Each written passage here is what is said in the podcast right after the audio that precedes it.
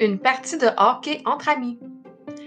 Il était une fois un petit garçon nommé Thomas. En un après-midi très ensoleillé, il décida de téléphoner à tous ses amis pour les inviter à aller jouer une partie de hockey improvisé dans la ruelle. Elliot, Marco et Julien ont accepté son invitation avec grand plaisir. Tout le monde voulait être en équipe avec Julien, comme il est le plus rapide dans tous les sports. Après une discussion amicale, ils ont décidé tous ensemble que Julien serait avec Marco étant donné qu'il n'a jamais encore joué au hockey. Ils ont donc décidé de se séparer en deux équipes, soit Thomas et Elliot ensemble et Marco et Julien. Les enfants ont vraiment fait preuve d'une belle communication pour décider du choix des équipes. Équipé de la tête aux pieds, Marco a décidé de jouer le rôle du gardien. Julien, lui, avait un bâton de hockey trop petit pour lui.